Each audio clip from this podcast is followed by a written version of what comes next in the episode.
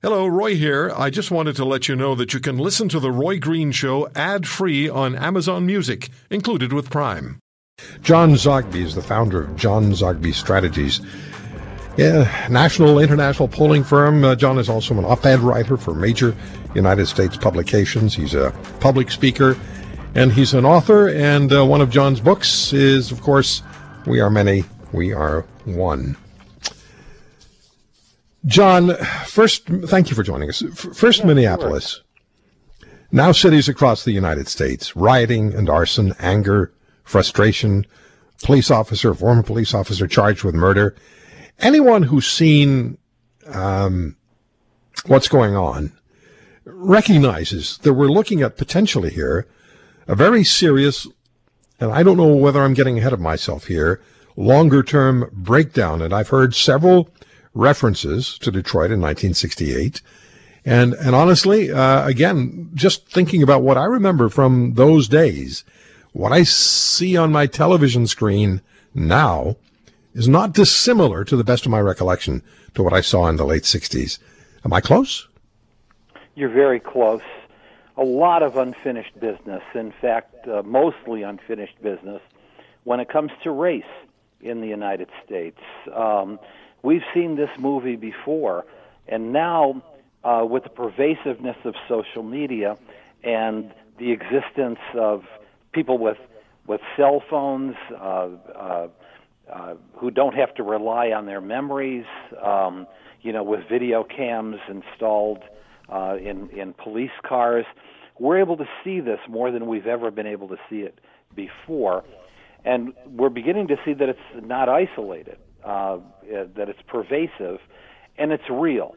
Uh, this was real. You know, unlike you know the the Rodney King case in in California, where there could be some evidence to show that uh, he he was on angel dust uh, that wasn't videoed, and the only video part was the police clubbing him.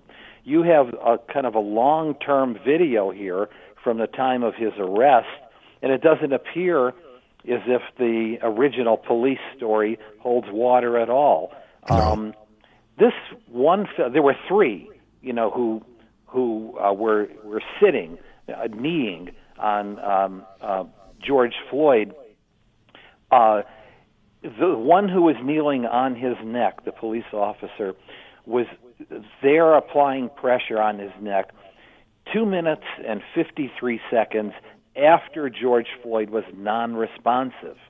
Um, this is a long time.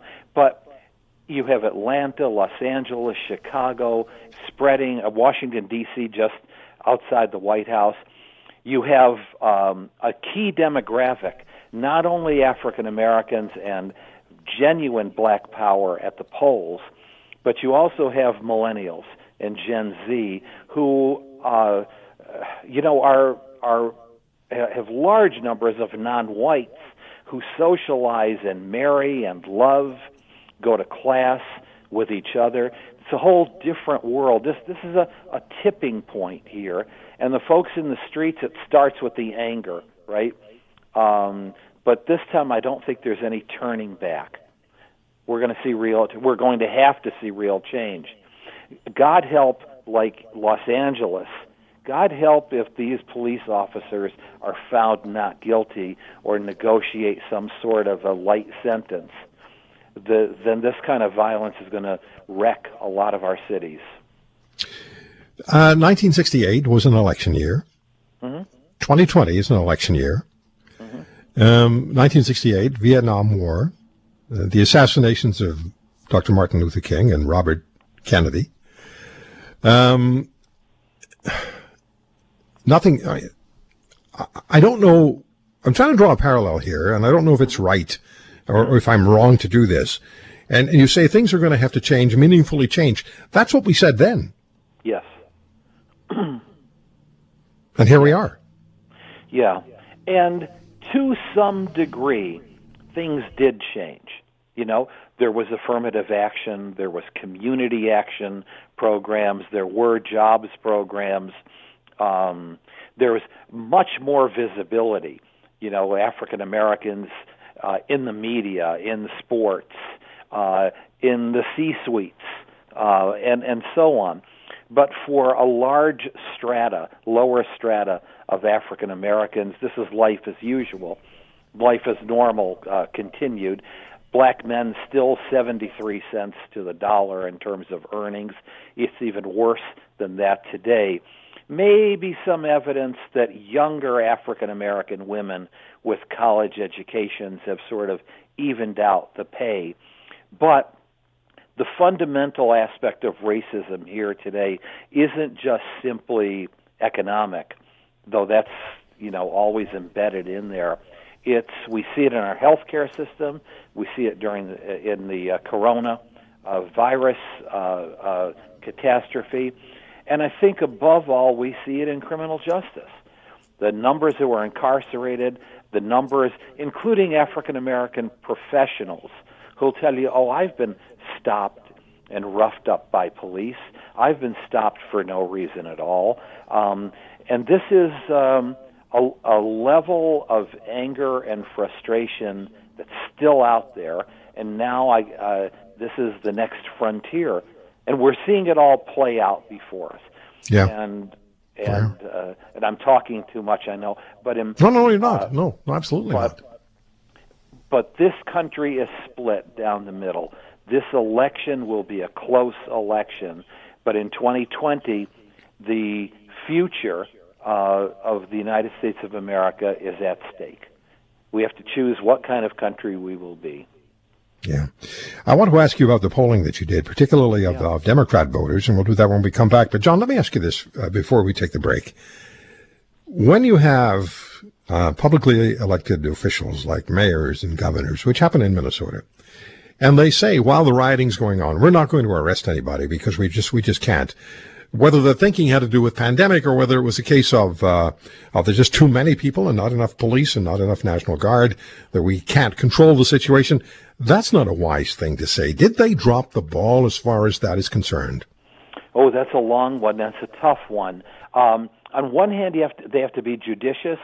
That that is law enforcement. Mayors uh, have to be very, very careful. They speak, you know, for the entire city. You can't have a system where you just make an arrest. Uh, there has to be some sort of due process involved. Other, otherwise, what you could do is have a legal catastrophe. Two wrongs don't make a right. Um, so I'll defend them.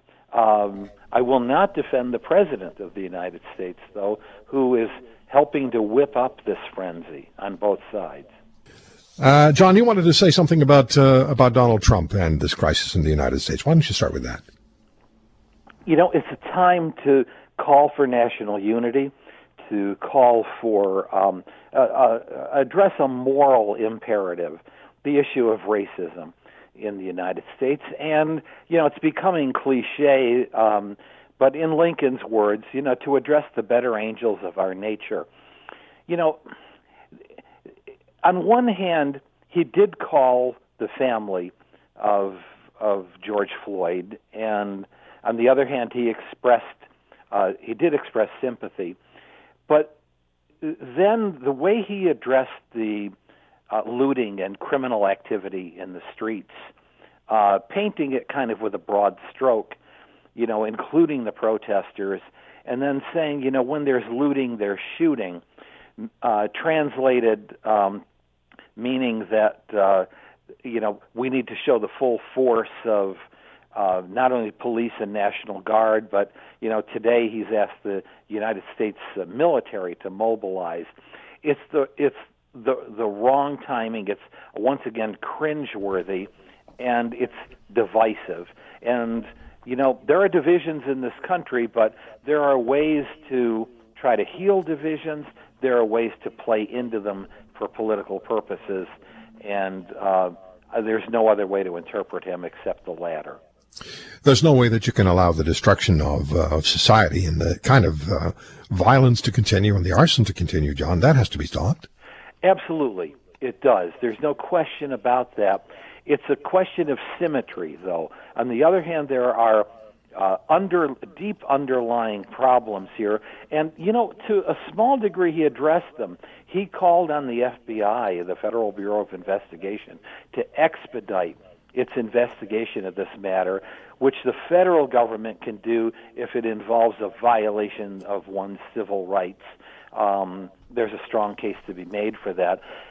There should have been equal emphasis on that, though, as opposed to similarly earlier in his administration when there was violence in Charlottesville, Virginia, and there were white supremacists and uh, Antifa, those who uh, uh, Black Lives Matter, and those who are are strongly uh, uh, revolutionaries, let's say, on on the left. And he said, "There's good people on both sides." Well, that was not a time to be announcing that there were good people on the white supremacist side.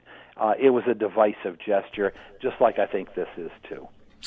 So, what went on with the polling when you uh, polled Democrats about Joe Biden? And by and large, they support Biden being the nominee for the party.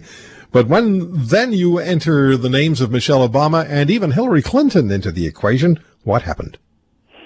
Um, uh, against Donald Trump, um, uh, Michelle Obama did a few points better, actually, on her end, and Trump got a few points worse, meaning it was a wider margin of Obama, uh, Michelle Obama versus Donald Trump than it was uh, Joe Biden versus Donald Trump.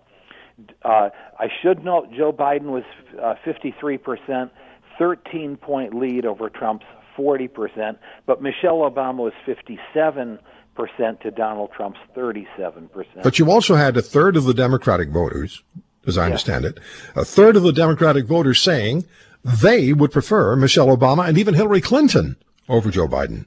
Um, they would prefer Michelle Obama. They would prefer someone else over Biden. You know, to to to be accurate, and that's uh, a rocky road for the vice president, former vice mm-hmm. president. He's got a 13 point lead when you, when you pit him against Donald Trump today, um, he's getting the support he needs to get among blacks, among African Americans, uh, younger voters, independents, and so on. However, there seems to be this lurking uh, uh, worry that Democratic voters have that uh, he's going to falter. He's not the right guy. They'll vote for him against Trump but maybe not in large numbers when push comes to shove. So let me ask you this: yeah, in the minute one we three said they'd like him to be replaced. Okay, so uh, in the minute or less than a minute we have left, is there a an infinitesimal chance, whatever that word is, of Michelle Obama becoming the nominee for the Democratic Party? I don't believe there is. Uh, she doesn't want it. Um, she really does not want it. Um, maybe she would answer a call. Uh, but on the other hand, uh, to the degree that there is tradition, uh, Joe Biden won primaries. He's got delegates who are pledged to him. Uh, mm-hmm. There would have to be some sort of voluntary uh, man- uh, effort on Joe Biden's part to say, you know what, I can't do this anymore. Okay. Okay, John, I'm going to I'm going to stay with my gut feeling that says to me there is a chance that it's going to be uh, Michelle Obama. You're the you're the sensible guy. You're the pollster. You understand that what's going on. But my gut tell my gut tells me maybe maybe. But that's um, just me. She'd that's just formidable, me. no question about she that. She would. Good to talk to you, my friend. Thank you so much. All the very best to your country as well. Thanks so much, and to yours. Thank you. Yeah, we've got our own issues. Thank you, John Zogby, uh, Zogby Strategies. John Zogby Strategies is the polling firm, and his book is We Are Many, We Are One. If you want to hear more, subscribe to The Roy Green Show on Apple Podcasts, Google Podcasts, Spotify, Stitcher, or wherever you find your favorites. And if you like what you hear, leave us a review and tell a friend. I'm Roy Green. Have a great weekend.